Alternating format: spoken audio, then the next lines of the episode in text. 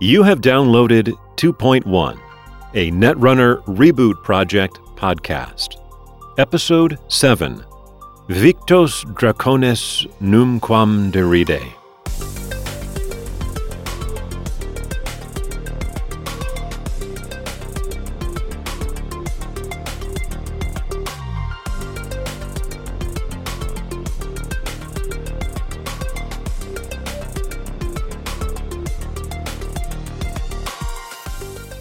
Hey, this is Remy.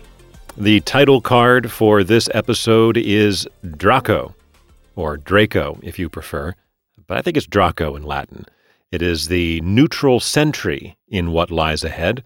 Costs one to res, strength zero, but when you res it, you can pay to increase its strength, and then its subroutine is a trace three to give a tag and end the run. Its flavor text is the title of the episode, which is Latin for Never Mock Beaten Dragons, or maybe Never Ridicule Conquered Dragons, or something like that. I'm no Latin major. This week's episode is basically the reverse of last week's episode, which focused on the runner, tips for the runner, the runner side of what lies ahead. This time the focus is on the corp and some beginning corp advice and the corp side of what lies ahead. But then uh, we've got some extra stuff in the back end um, with regard to the upcoming release of the next booster pack for the reboot project. And then where we go when it comes to the flavor text I've been reading for the AstroScript pilot program. Well, we're out of inserts. The next time that there's going to be an insert to read flavor text from is going to be from the third pack. So uh, I have some ideas. So if you're interested in that part, that'll be all in the back end of the episode.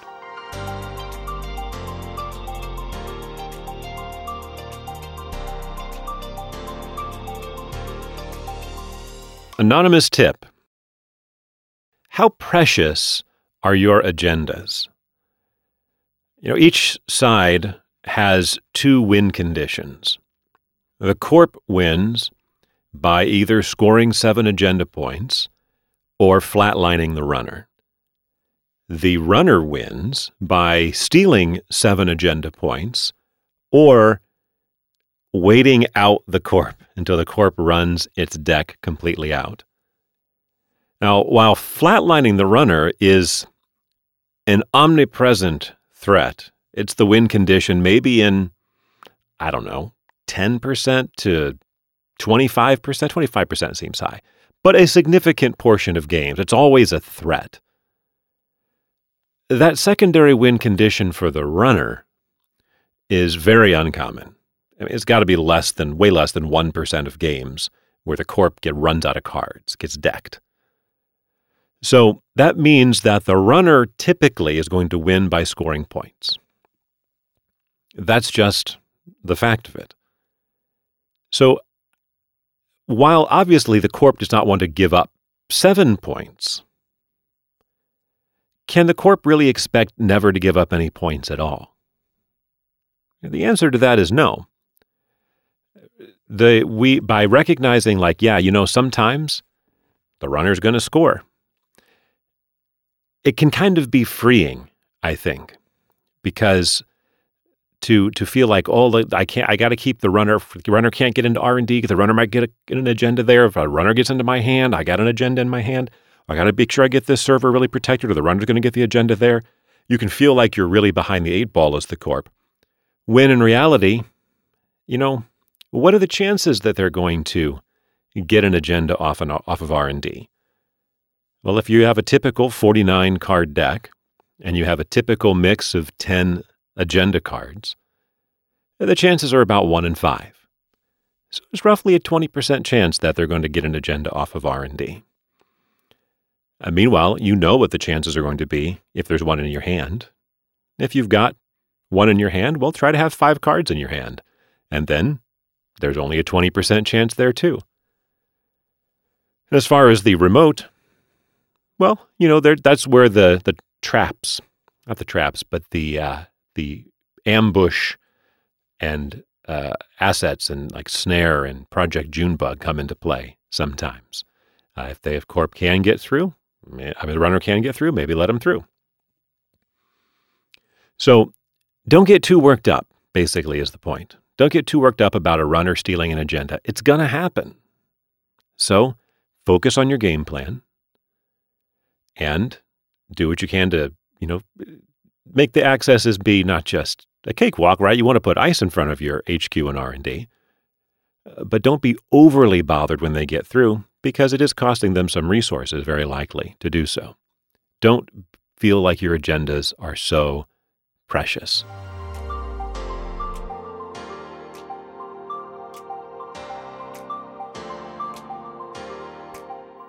Archived memories. It seems to me that it's more tricky, for me anyway, to play as the corp than to play as the runner.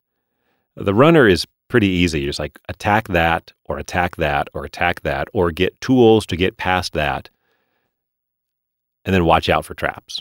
In fact, when I teach Netrunner to someone, I always teach the runner first. I made the mistake of having somebody learn the corp first, and it's like they had no idea what to do or when to do it. And so beginning corp advice, I think, is a little harder to come by than beginning runner advice.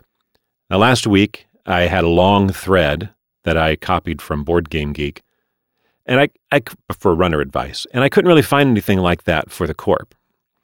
So, this, what we're going to cover here this week, is a kind of a mix of two different threads.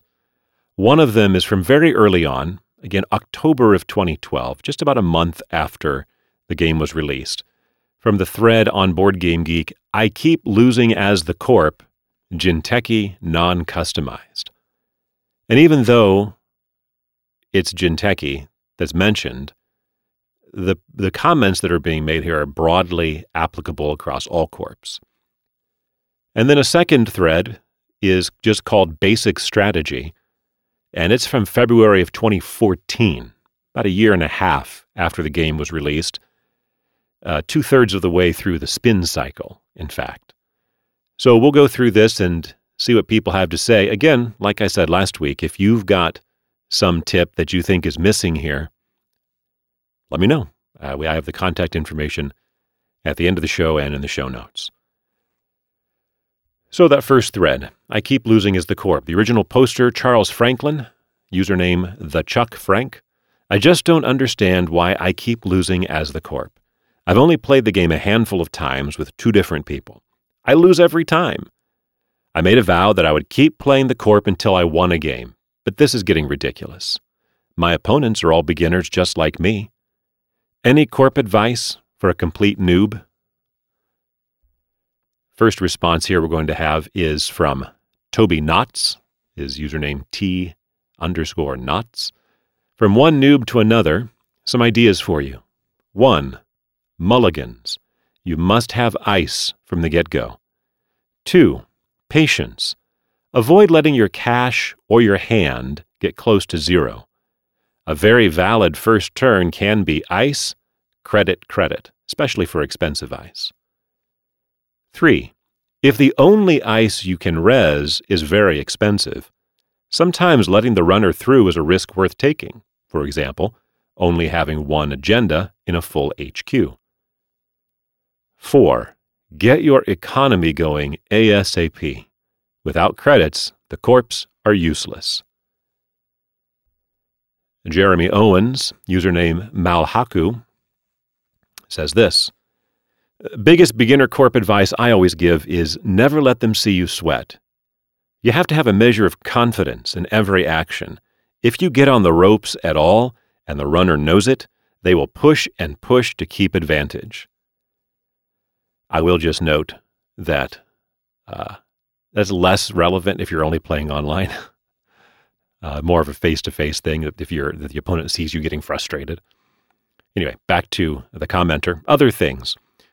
What weak points have you have the runners been exploiting? Are you not icing R&D and or HQ and they're getting you there? Have you let agendas sit in your hand too long and let HQ runs get you? Not every agenda has the luxury of scoring in a giant glacier. You have to get them scored and out of your hand. Are you spreading yourself too thin? Three servers with two ice each are almost always better than six servers with one ice each. Are you spending lots of actions drawing cards? Unless you have a purpose to do so, you shouldn't draw cards outside of your required draw step. If you don't have anything to do for the last action of a turn, taking a credit is almost always better than drawing a card. Jinteki? Well, lots of traps. Is your method method of advancing an agenda too radically different from your method for a Junebug? That's the newbie advice that comes to mind. Have you played Runner at all? If you haven't, you'll want to give it a try because you may get an idea of what works better or worse on the corp side by experiencing the opposing side. And then, in response to uh, user T Knott's comment about mulligans, he says, This as well.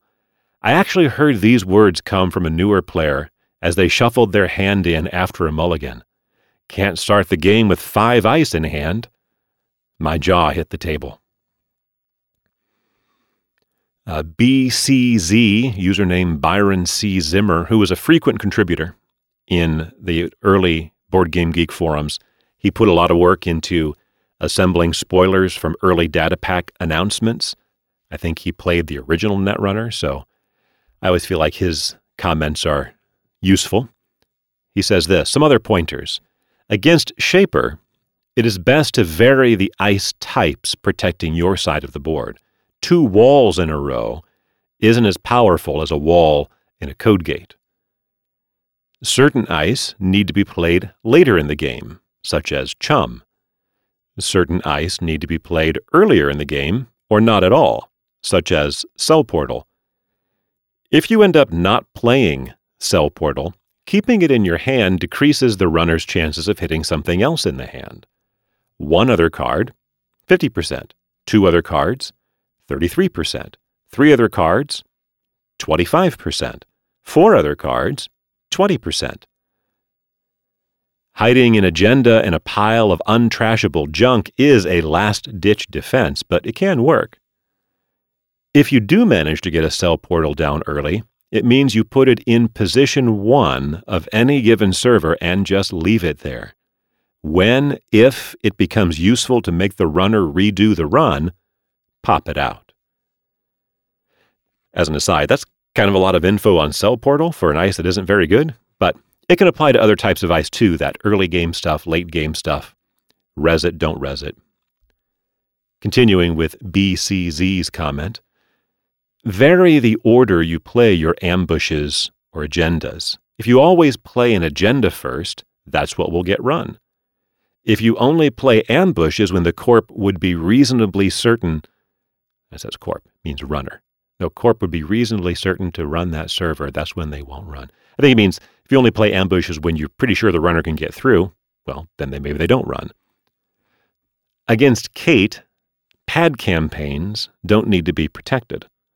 It costs Kate five actions, four credits, and a run to trash a pad campaign. If they have magnum opus out, it costs them three actions, two magnum opuses, and a run. Either way, that's an economy swing in your favor. If the runner starts running against your pads before being flipped, drop a snare out there and see them bump into it. Otherwise, keep the snares in hand for HQ accesses and keep the cash on hand to activate them. Richard Poole, username Escapade, if the runner knows that any non advancing server with a couple counters on it is a trap, then it means you need to start not finishing agendas to buy yourself time to set up other stuff. After all, if it's a trap, they'll never run on it. And keeping it safe that way, instead of keeping it safe in the scored zone, when you finally do score it, you'll encourage the runner to hit more traps. Don't res money assets until the turn you use them. That means res pad campaigns at the first step of your turn. That'll keep the runner from trashing a resed asset you haven't gotten the benefit of yet. The best hands to keep are full of ice and economy. The worst hands to keep are a ton of agendas. Don't play an agenda unless you think it's safe. This seems to directly contradict the advice from another user, but he says, the other cards in your hand will keep it safe better than one ice. You know two other people who play? Have them play, watch, and see what the corp does differently from you. And the final comment from this thread from Richard Linnell, username Solid Havoc. Remember that giving up a small agenda is not a huge loss. If you have a one or even a two point agenda, go ahead and bluff it like a trap. Throw it out unprotected and advance twice. Don't necessarily score it. Let the runner run on it. Next time they'll run on your double advanced June bug. And if they don't run on it, score it the next turn. They'll feel like they need to run on all your unprotected drops after that. Two things that I try to impress on the new corp players that I teach. You can always use more money, and you aren't in a hurry, unless your deck is running low. Try not to draw more than the mandatory draw. Protect your agendas in other ways than using ICE. Use precognition to move ICE and assets to the top of R&D Keep agendas in hand with other cards. Discard a face down to archives. Also, realize that luck is what luck is. And if you have a 10 agenda clump anywhere but the bottom of your deck, it's going to be a very short game that most likely won't go your way. And as a final note, you win the game when you score seven agenda points, but you generally get agenda points by winning the economic battle. Now, the second thread we're pulling from here is called Basic Strategy, and the original poster, Carl Frage, username Agent Kuo, says this. Okay, so I'm a complete noob, and I'm wondering if someone can give me like the most basic, basic strategy for this game. When I say basic strategy, I don't mean like what am I supposed to try and do in general. I mean like within the first couple turns. What should I be trying to do? As the corp, should I try to get ICE over my central servers first, before building remote servers? Should I install assets without ICE protecting them? What do I do if I have an agenda in hand and no ice to protect my HQ? Just how should I be playing at the start, especially first turn? I want to add try not to be specific with corps or runners. Just give me a general idea of what I should be doing if possible. So for the first few commenters, I've I've reshuffled the sequence here, and they're just going to be answering his questions, and then a couple other comments that are just more general. So Aaron Schneider, username Ragnaruk, answering the if you have no agenda in hand, an agenda in hand and no ice to protect it, why no ice? Your first piece of ice should usually go on HQ. If you started with no ice, or lost the first one to something, Spend a few clicks drawing to find one. If you draw into more agendas instead, well, some games are like that. Username Tarqueln says, answering, Should I try to get ICE over my central servers first? As a general rule, yes. Leave them open only if you have a specific reason to do so. When he says, Should I install assets without ICE protecting them? As above, but no rather than yes. What do I do if I have an agenda in hand and no ice to protect my HQ? Cultivate a poker face. If this is your initial draw, mulligan. Username Bread Rising answers the first question about ice over centrals first. Hint, Anarch is generally about hitting the archives or trashing things. Shaper is generally about hitting R&D. Criminals love HQ. Keep that in mind when facing a certain faction. However, there are a ton of exceptions to the rule, and a lot of decks will install out of faction cards for more control. There's no right way to do it, but a strong opening move is to definitely protect HQ and R&D on turn 1. Assess the situation based on how many agendas are in your opening hand, if you can get any economy going, and how much ice you have. Just because you install ICE doesn't mean you need to pay to res it right away. Its mere existence will intimidate the runner. In answering, installing assets without ICE protecting them. You can, but that's typically a sign that it's a trap. I like to install my pad campaigns out in the open or behind small ice, just to make the runner waste the click and credits to get rid of it. And if they don't, I get money, so win win. Usually, if you install something in the open, the runner will ignore it unless they're absolutely prepared for the possibility of a trap, so use that mind game to whatever advantage you wish. And answering if I have an agenda in hand and no ice to protect HQ, bluff. Make them think, oh, he didn't protect HQ, therefore he probably doesn't have anything. A lot of runners, however, will make the open run on HQ anyway because it's easy to access to cards and free Datasucker tokens. Other options include installing them in the open, very risky, drawing up and trashing them to archives, no risk, too risky, depending on the ice protecting archives and the presence of Jackson Howard, a card that doesn't come around to the beginning of the second cycle, as well as if drawing up gets even more agendas into your hand, or simply leaving them there and making the runner play the probability game. One agenda in a hand of five is still a 20% chance for the runner. Odds are in your favor.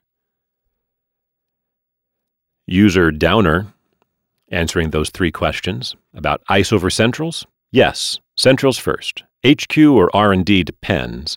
HQ is about fearing account siphon and bluffing or protecting an agenda saturated hand. R&D is usually the long-term goal of the runner. Ideally, turn 1 ice both. Generically though, no mulligan, I ice R&D first. Mulligan, I ice HQ first. No mulligan is a tell of a strong hand, which is no or few low value agendas. Mulligan, however, you keep what you get, so you could be stuck with an agenda flood. Even if you are not, you baited them into ice and or wasted their run when they got nothing. Installing assets without ice protecting them, he says, depends. A good rule of thumb is to look at the trash cost. The higher it is, the more likely the answer is yes. Another good rule of thumb is how long you will use the asset. For example, I'll often protect an Adonis campaign, but less because I'm concerned with them trashing it, I'd rather they not, of course, and more because it will only last for so long, and I'll need the remote anyway. If it's an asset that is meant to stay out there forever, like Pad Campaign, I'm more likely to just leave it unprotected, since it doesn't have a clean timing transition into agendas. And the question about having an agenda but no ice to protect it in HQ. Generically, the best things you can do to mitigate your risks are A, draw cards, either to get ice or provide more cover for your agenda in your hand, or B, install it into a remote. Otherwise, you just have an agenda in your hand with no ice protecting HQ. And then a couple of comments that are more general. First, from Ragnarok again. Although you said to not be specific, the way you play will often depend on your opponent's faction. Here are some broadly applicable tips. Install ICE on HQ, especially if you're playing against Criminal because of account siphon. Install ICE on R&D, especially if you're playing against Shaper and Anarch because of Maker's Eye and Medium. After you feel reasonably comfortable with your central protection, and have some cash on hand, start building a remote. Expensive to trash assets like Pad Campaign, SanSan, etc., probably don't need ice protection, at least early on. Put taxing ice on central servers and end the run ice on remotes. By taxing, I mean stuff that costs a lot to get through relative to its cost and or hurts the runner but doesn't necessarily end the run. Good choices are Shadow, Caduceus, Neural Katana, etc. Chimera and Hadrian's Wall are terrible choices because they just cost you a lot of money and don't hurt the runner at all. On the other hand, Chimera is pretty good on a remote server because it will stop the run when you really need it to. As an aside, Chimera is an ice that comes in the third data pack that can be any of the main types, barrier, code gate, sentry, when you res it, and then it dereses after the encounter. So You have to keep paying to re res it for the end of the run. Don't be afraid to give up a few random accesses on central servers early if that's what it takes to keep money in the bank, score an agenda, or stabilize your position. And John Griffin, username DJ Griff, there's no substitute for just playing the game a lot. I think, in general, we tend to want to come into a game that's new to us and avoid the common mistakes that new players make because we don't want to be seen making them. And yet, no amount of a thread telling you to watch out for something like Maker's Eye will be more revelatory than your own first-hand experience of an opponent running on an unprotected R&D with Maker's Eye and pulling three agendas for free less than five minutes into the game. While it's not the most pleasant sensation, that kind of thing is potent. I guarantee you will not forget it. Part of the fascination of games like this is looking at new cards and having their true significance occasionally be lost on you until you experience being on the business end of them or their unexpected combos. So, there are some tips for the corp broadly. And uh, again, if you have something that you think would fit right in here, please feel free to share it with me and I'll include it in next week's show.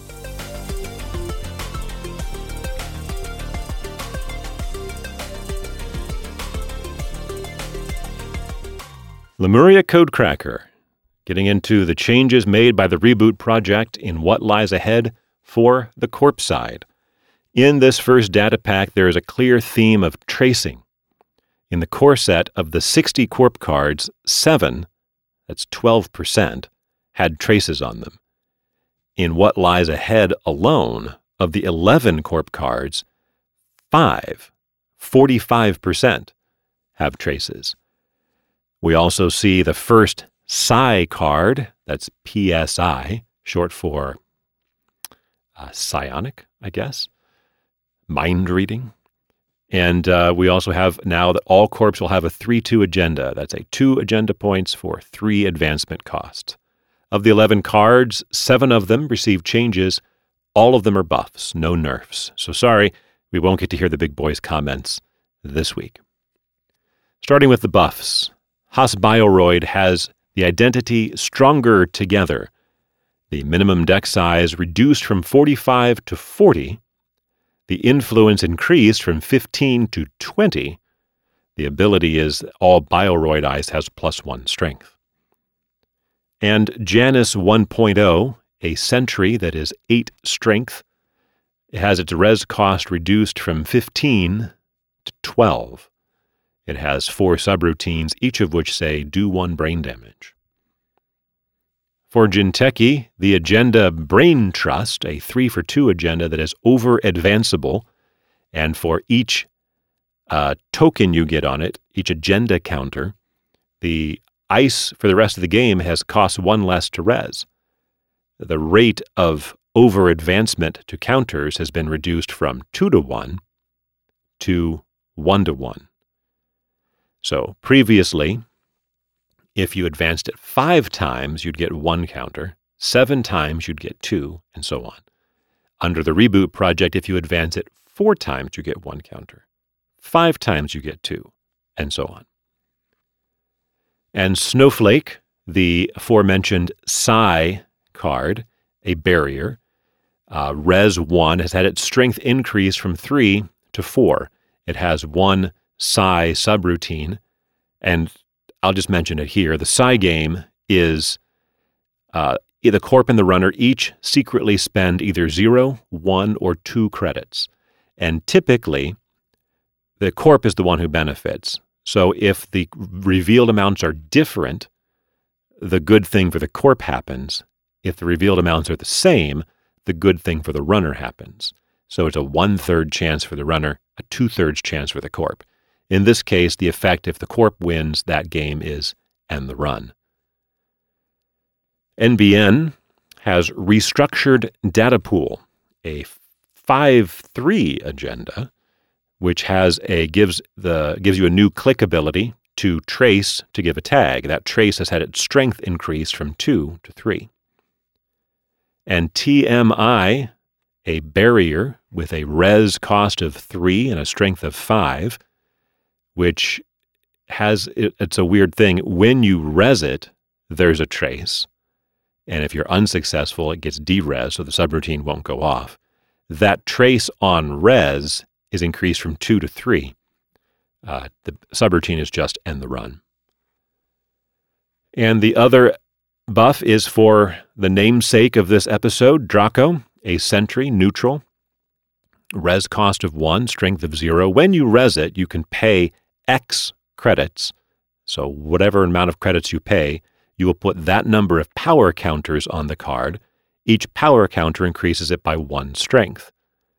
It is then has a trace. That trace has been improved from two to three. If the trace is successful, you will tag the runner and end the run.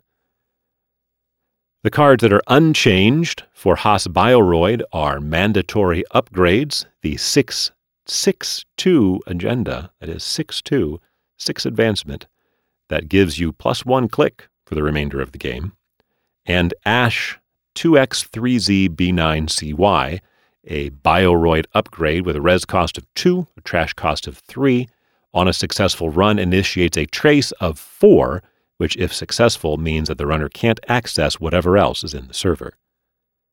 And for Weyland, Project Atlas, a 3 2 agenda that is over advanceable on the same one to one rate that Brain Trust now has. For each counter gained from over advancing, you can go search for a card. And then Caduceus, a sentry with a res of three, a res cost of three, a strength of three, has two subroutines. One of them is a trace three to gain three credits, the other one a trace two to end the run. So you hear lots of traces in there. That is the theme of the data pack.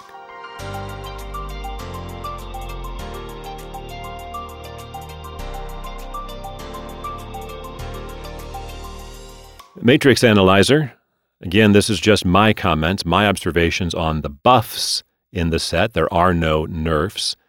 Uh, let me start with Stronger Together. In some ways, in theory, it's similar to the core set identity, Engineering the Future.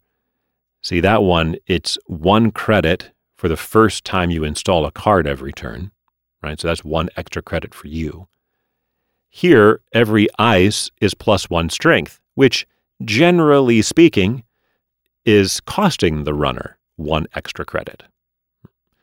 But in practice, it's significantly weaker. There's a big difference between one credit for you and one credit less for them. One credit less for them, for one, doesn't help you to res. It doesn't defend against inside job. It does help against parasite, but um, you know they can still spend it down with Datasucker and whatnot. In the fa- the run of Fantasy Flight's uh, card pool, they ultimately released seven Corp IDs that had 40 cards for a minimum deck size. The advantages to that are, for one thing, you can run only 18 agenda points, so you can have a different mix of agenda cards for one, uh, one fewer, right? That makes sense. Only nine two pointers, or conceivably three six, uh, six three pointers. To be really crazy. And having a smaller deck just meet, leads to more consistency.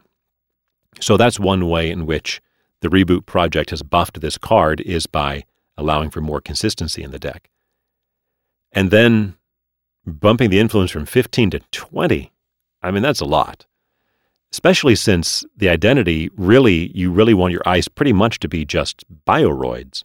There kind of aren't enough bioroids at this point in the cycle, in the game, uh, I mean, there are, you can have enough, but you'd like to see a bigger mix. Uh, I'm open to suggestions on what you'd put into a stronger together deck to take advantage of that 20 influence. Uh, I don't know, precognition maybe from Jinteki so that you can uh, so that you can not mess up your accelerated beta tests. It'd be nice to have some way, SanSan City Grid, I guess, to have some way to potentially faster advance that um, expensive agenda, that 6 2 agenda. Uh, maybe some extra economy. There's not a whole lot of other economy in the game right now either. I mean, you've got beanstalk royalties, but not much beyond that. Yeah, it's uh, it's still not great. uh, Engineering the Future is still a better card. Notice that of the five traces in the set, three of them received a boost from a trace 2 to a trace 3. Here again, we see Fantasy Flight being a little more conservative. Right? They didn't want the cards to be too strong. They were they were okay with them being a little bit too weak. They didn't want them to be too strong. So that that extra credit is just going to make that a lot stronger. And you think about putting it in the NBN identity. Remember, uh, they're always getting two extra credits. Well, know, once a turn anyway. So those trace threes are trace fives, which are nothing to sneeze at. And I'll also comment on brain trust, the Jinteki agenda. I mean, the fact that you only need one extra advancement to get that agenda counter instead of two, that is a huge difference. That is a huge improvement. I mean, its main strength is still just that it's a 3 2 agenda. Generally speaking, if you have a 3 2 agenda, you're going to want to use it. So it's almost an auto include. I mean, almost strictly better than take out your private security forces from the core set, put in brain trusts, even if you never over advance them. But in certain early game situations, if you advance it like it's a private security force, you know, get that fourth agenda count, uh, advancement token on there so that you can have one agenda counter and all your ice costs one less, that's pretty good.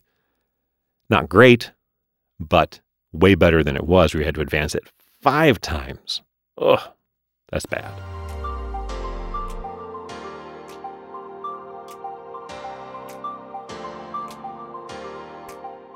Mandatory upgrades.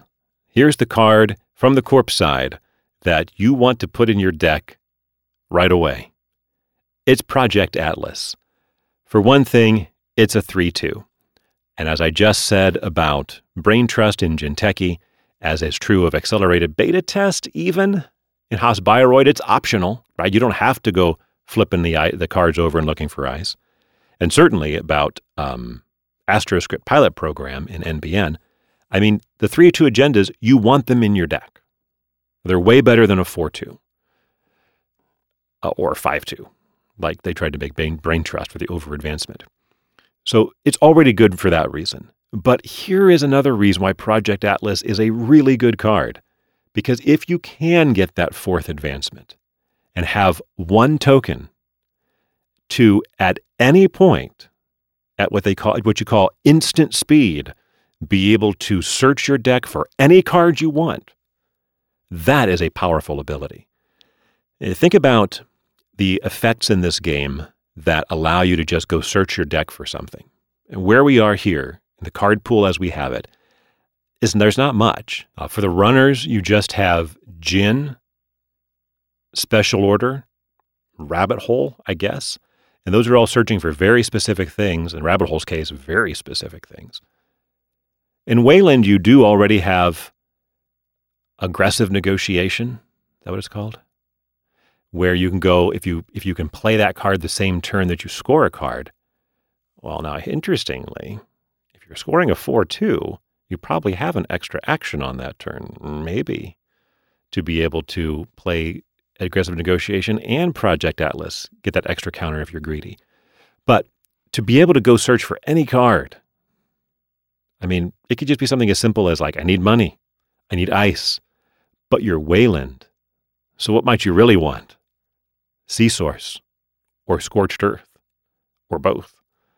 So this is really empowering to Weyland to have Project Atlas. If you can get that extra advancement on there, definitely a mandatory upgrade.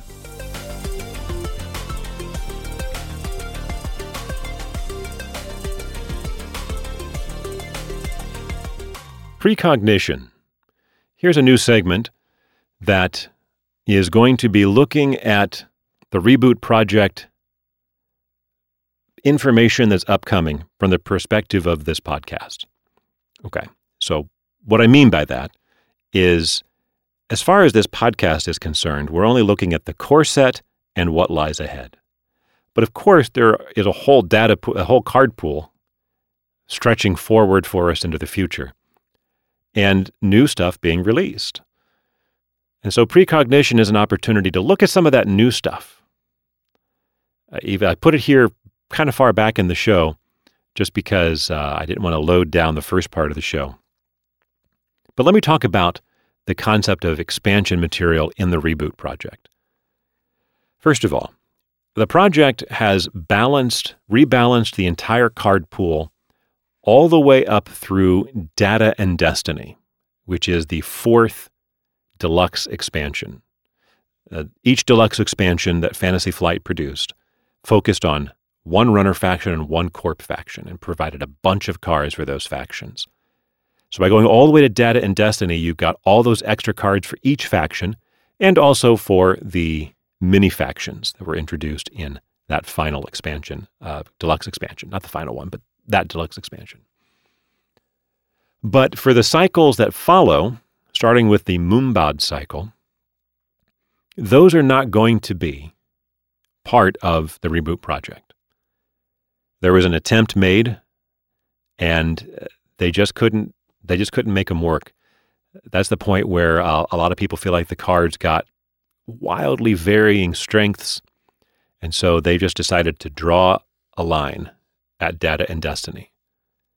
And yet, there are some good cards, some cards that are easily salvageable from later expansions, and uh, the big boy and his team want to introduce new cards as well. So, going forward, the goal is to have 30 card booster packs every six months or so. The first of these, Reflections, was released in October of last year, and it contains 14 brand new cards, two for each faction, and 16 others that have been imported from later portions of the card pool. Of those 16 cards, five of them are just brought in completely unchanged, eight are brought in and strengthened, buffed, and three are brought in but nerfed a little bit. Now, the new booster pack, Mind and Mayhem, is coming in late July 2023. And starting today, as I'm recording this, June 11th, spoilers are now starting to be released for this new pack. But due to my production schedule, it doesn't really make sense for me to, to start in on those spoilers yet. I will be sharing them, but I will start sharing them next week. However, since you may be listening to this podcast and be familiar with the Fantasy Flight pool, but not familiar with the, this booster pack, I'm going to go through briefly and not talk too much about the Reflections booster pack. So, first, I'll go through the 16 cards that are imported. You have Bhagat, the Anarch card from Mumbad. Its install cost reduced from 3 to 2. The criminal card crowdfunding from the Magnum Opus set has been nerfed to be limit 1 per deck. The criminal card High Stakes Job from the Mumbad cycle, its play cost reduced from 6 to 4. Akiko Nisei, the uh, Shaper identity from Reign and Reverie, is brought in with no change. Nyasha, the Shaper card from the Kitara cycle, has its install cost reduced from 2 to 1. Psych Mike from Reign and Reverie, also no change. That's also a Shaper card and the neutral build script from Red Sand Cycle has its ability to gain credits increased from 1 to 2. Uh, Sports Hopper, also a neutral card from the Mumbad cycle, has its install cost reduced from 3 to 2. On the Corpse side, Ikawa Project from the Kitara cycle has been nerfed so that it is limit 1 per deck. Ravana 1.0 from Mumbad, no change for those are both for HB. For Jinteki, political dealings from the Mumbad cycle has its res cost decreased from 4 to 2. Ben Musashi from the Red Sand cycle, his trash cost increased from 3 to 4. For NBN, Fly on the Wall from Reign and Reverie, the number of tags given increased from 1 to 2. Exchange of information from the Mumbad cycle has been nerfed for its play cost from 0 to 1. the Weyland card Commercial Bankers Group from the Mumbad cycle, present with no change, and the neutral IPO from Terminal Directive is imported with no change. Now, as for the 14 cards that are new, again, two for each faction, I'll run through those a little bit more slowly just because uh, you couldn't possibly know what they are if you've never been exposed to them before. But there will be a link to the page on RetekiDB in the show notes for you to be able to uh, go through and see these cards for yourself. The first Anarch card and is a flippable card. Each runner faction gets one of these cards where when you initially when it's in your deck, when it's in your heap, when it's initially installed, it's on one side. And then when you flip it, something will happen where it flips to the other side. And uh, anyway, there's some some special rules about that. But the first one is called Molotov, a program that costs two to install. Uh, ice, the, the res cost for ice is increased by two credits. And when you res it, you put it on a card, you host it on a card. I'm sorry, when ice is resed, uh, you host it on a, that card and then you flip it and it becomes blaze, which now has zero MU and a recurring credit for using icebreakers on the ice on which it's hosted, and that ice has minus one strength. The other Anarch card that's new is Human Rights Riot, a unique resource with a one install cost that reads The first time you trash a card being accessed from a central server each turn, gain one credit, and force the corp to trash one card at random from HQ. The criminal flip card is On the Trail, a current event with a cost of zero. The first successful run each turn you make on a central, you place a credit on it. When there are three, you flip it, it becomes Moment of Truth. When you steal an agenda, you will trash the card and gain seven credits. Their other card is Sniper, a killer with an install cost of three and a strength of two that costs one credit to break a subroutine and is three credits to boost by one strength, but a couple of wrinkles. If it is during a, an event, a run event that you have played, its strength goes from two to five, and it costs zero credits to break a subroutine. That's interesting. The two shaper cards, the flip card is connect. Nope, I'm sorry. This is not the flip card. Connect the dots. It's a run event. You draw a card and then make a run on R&D. When the run ends, for each card you accessed, you gain a credit. And then also, when the corp scores an agenda, you get to put this card in your hand from your heap. Now the flip card. Subsidized processor, hardware, a chip, with an install cost of 4, it reduces the install cost of programs by 1. And then when you have no unused MU, it flips to borrowed storage and gives you 3 MU. Going over to the Corp side, uh, the two new Corp HB cards. The first is Next Level Clearance, an operation that costs 3 to play you trash up to four resed next ice and place that many advancement counters on an installed card. And Waldemar 1.0, a Bioroid barrier with a res cost of 3 and a strength of 2 that gains an end the run subroutine for each resed Bioroid ice up to 6. Jinteki's two new cards are Thistle, a unique asset with a res cost of 1 and a trash cost of 1. At the start of your turn, you gain a credit. If it is trashed while it's installed, it causes 1 net damage. And when you score an agenda, you can install it from archives. And Anglerfish, an advanceable sentry with a res cost of 2 and a strength of 4, on encounter, if it is advanced, you remove all the advancement counters and do a net damage, just one. And the subroutine is to do a net damage and put a counter on it. For NBN, they have Snickerdoodle, a trap ice with a res cost of 1 and a strength of 2.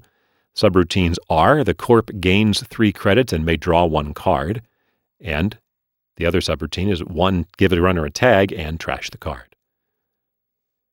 They also get Kampala City Grid, an upgrade with a res cost of 0 and a trash cost of 1. The runner then, if they're going to make a run on that server, has to pay 4 credits to start a run on the server, which then trashes the card right away. Then, at the start of your turn, if the runner is tagged, you can put the card from archives into HQ. And Weyland gets two barriers because that's their thing. Bouncer is the first, a res cost of 4, a strength of 2. It reads this way When you res this ice during a run, resolve its printed subroutines if there is no installed fractor. And those subroutines are the corp gains 2 credits and end the run. And the other is Quolek with a res cost of 5 and a strength of 4. It cannot be bypassed. If a fractor is installed, it costs only uh, minus 4 to res. If an AI is installed, its strength is plus 4, and it just has one subroutine and the run.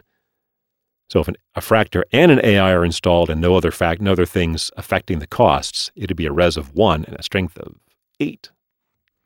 Those are the cards that were released uh, last fall in the Reflections booster pack. And again, the new pack, Mind and Mayhem, we'll be sharing the new cards revealed from that as we hear them over the next several weeks. I'll probably push the this precognition segment at the top of the show going forward for the next few weeks. But hey, if you want to get in on the conversation and see them a little bit earlier, head on over to the Discord.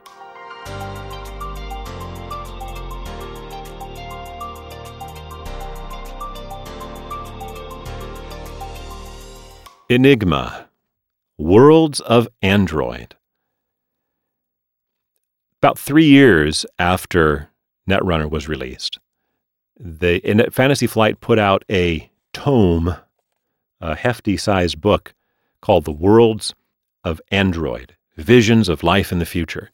And this is a book that is it's a, it's a big hardcover book. It's got a lot of small text. It has a lot of pretty pictures. Uh, it's not just straight uh, reference material. Sometimes there are stories in there. There's uh, there's like one several page spread that's supposed to be like a new like a newspaper article about Haas Bioroid. Anyway, uh, I'll provide links in the show notes to the product page for the book and also seven different news articles about the book.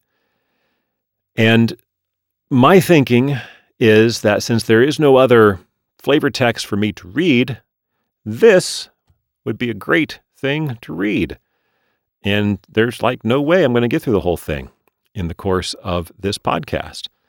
So, what I'm going to do is right here read you the product page, uh, the full text from that product page, as it kind of explains what this book is about. Then I will run through the table of contents. And in the AstroScript pilot program, portion of this podcast, I will read the foreword and the introduction. But what will I read next week? Well, that's where you, the listener, can influence what happens in the podcast. If you have a preference for which portion you'd like me to jump to, just let me know. Otherwise, I'll just start at the beginning and work my way through it. Here is the article, the news, the news article from the Fantasy Flight page. The world changed. People did not. The Worlds of Android is your definitive guide to the Android setting and its unique vision of the future.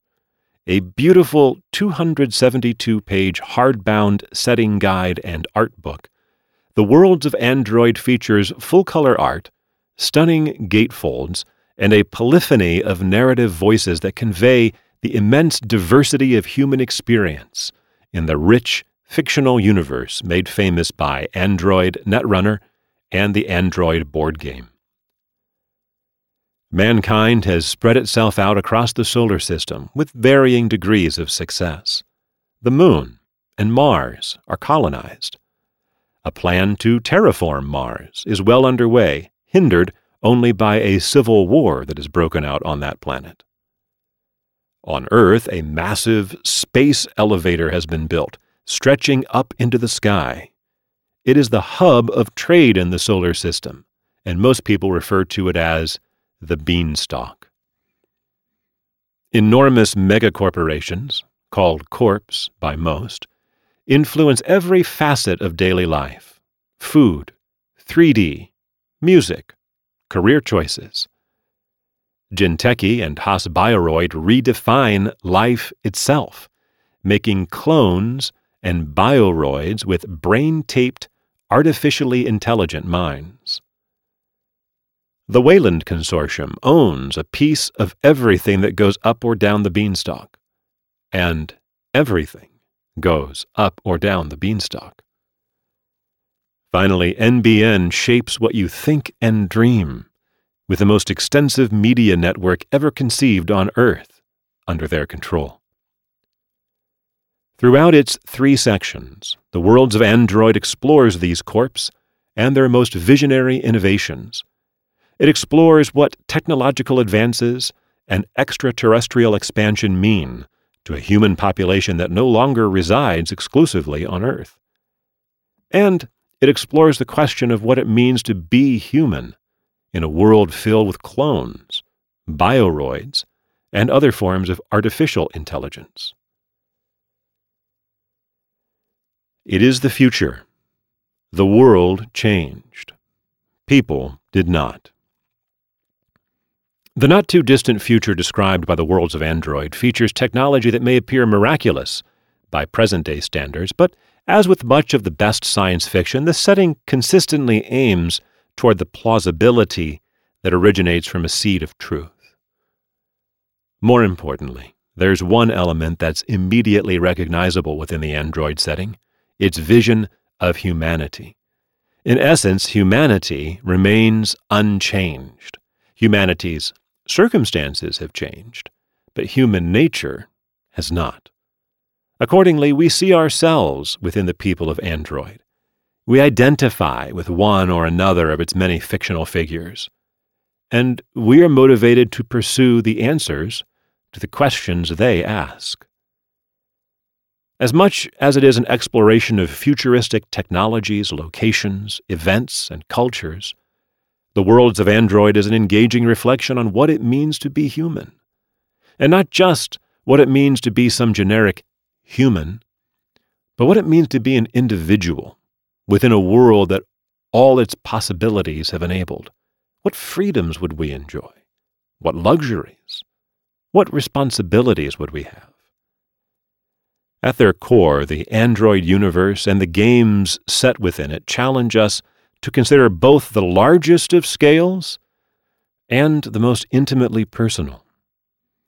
It is a setting of, quote, vast economic forces filtered down to the level of a single individual, unquote, as Android Universe co creator Kevin Wilson notes in his foreword to the book.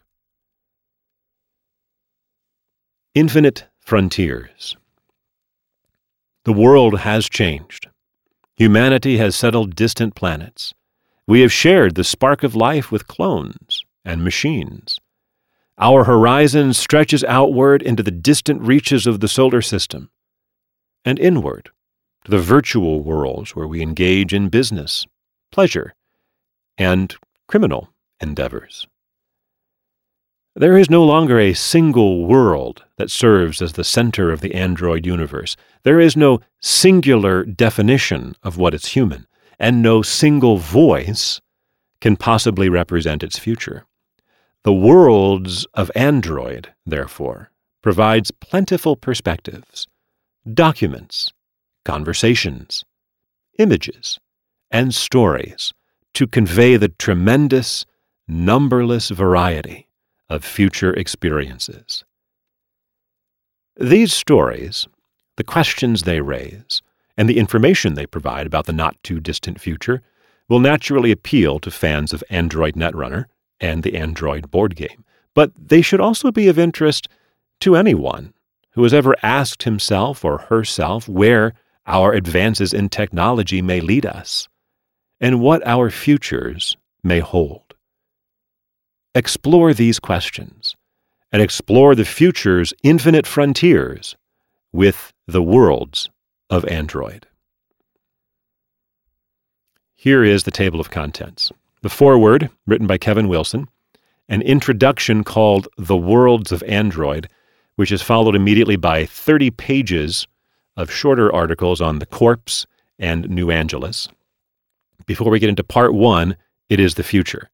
An 18 page segment on Haas Bioroid and bioroids, an 18 page section on Jinteki and clones, 22 on NBN and the network, and then 18 on the Weyland Consortium, and the New Angeles Space Elevator. Then we go into part two The World Changed. 22 pages about New Angeles and Earth at large. Uh, I'm sorry, just mainly New Angeles. And then 10 pages about Earth, 18 about the moon and Heinlein, Luna, they call it, and 22 about, the Ma- about Mars and Bradbury. And then P- part three is People Did Not. 30 pages about warfare, the world's war, the Martian Civil War, the business of warfare, and state militaries and PRISEC.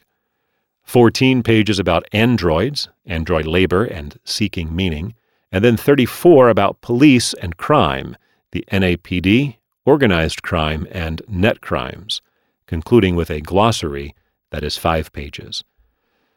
So if any one of those sections appeals to you, let me know about it. Otherwise, we'll just start with part one next week. Many of the cards discussed in this week's episode are linked in the show notes. Music is provided by Alexi Action. The website for this podcast is netrunner2.1.com. And you can play online at reteki.fun.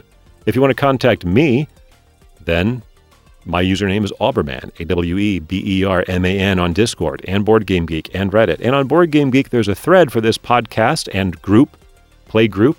It's also the play group. There's a channel for it on Discord, but there's this thread on Board Game Geek linked in the show notes.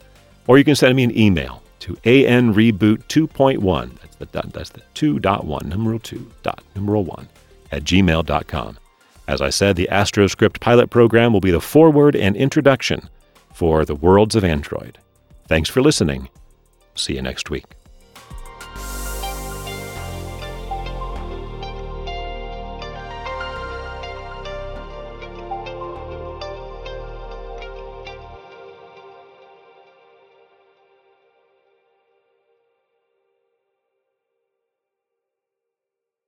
The Android universe first started as a conversation in a van on the way home from a game convention with my friend and colleague Dan Clark.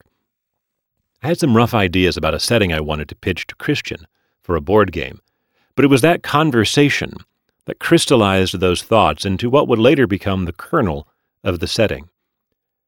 I wanted to do hard sci fi, or at least use plausible science in the game. Ambitiously, Dan and I discussed near future in the tradition of cyberpunk where we could also address some of the current issues of our time, such as the marginalization of the labor force and rising wealth inequality. I wanted to tackle some real, serious topics in the game in a way that I'd never attempted before. At the idea's core were two competing corporations, both peddling a different form of artificial labor. On the one hand was Jinteki, a genetics company in the Eastern tradition selling cloned workers. Their logo was a bonsai, a tiny tree that's had its growth purposefully stunted for aesthetic reasons via careful pruning. That bit of quiet symbolism still pleases me today. On the other hand, Haas Bioroid was a stolidly Western corporation, manufacturing robotic workers and keeping an eye firmly on the bottom line they were cold steel and numbers, as a foil to Jinteki's deep traditions and artistic perfectionism.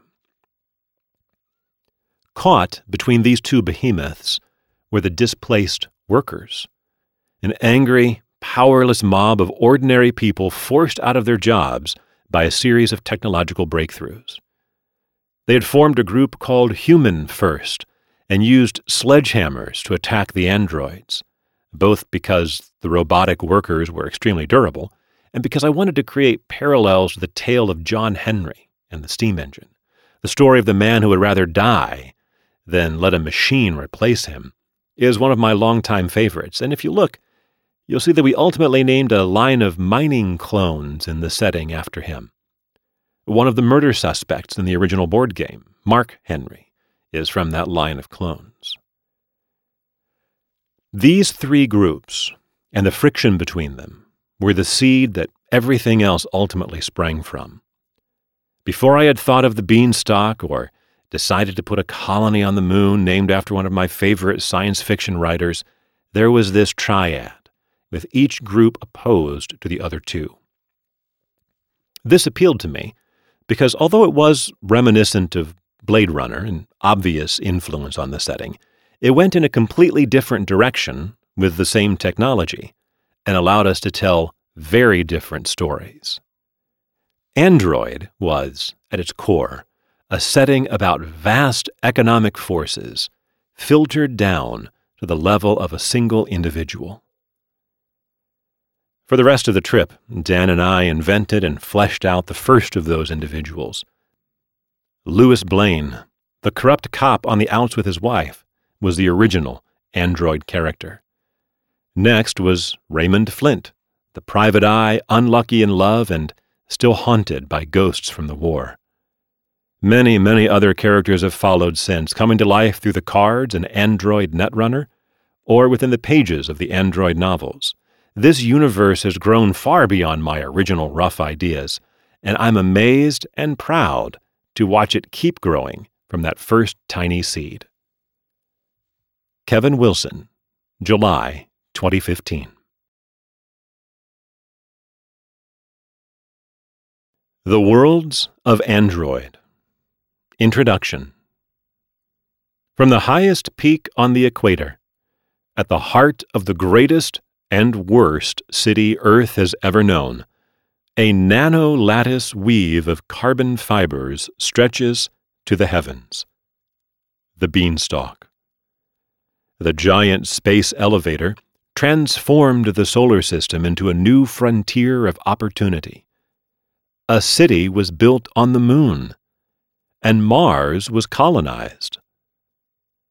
Around the base of the beanstalk grew the megapolis of New Angeles, officially home to half a billion people, and perhaps as many more unofficially, and the headquarters for the megacorporations that created the network, the arcologies, and the androids. Humans have come a long way since the Dark Ages. Cybernetic implants, gene therapy, and AI in every pocket ensure that life is pleasant, convenient, and long for those who can afford it. But beneath the cracks in the veneer, there's still poverty, crime, and war, and dozens of societal scapegoats. Androids, intelligent synthetic life forms walk the streets and work the jobs too dangerous or onerous for humans. They're taking away jobs from flesh and blood workers, redefining what it means to be rich and poor, even challenging the definition of what it means to be human. And there's more of them every year.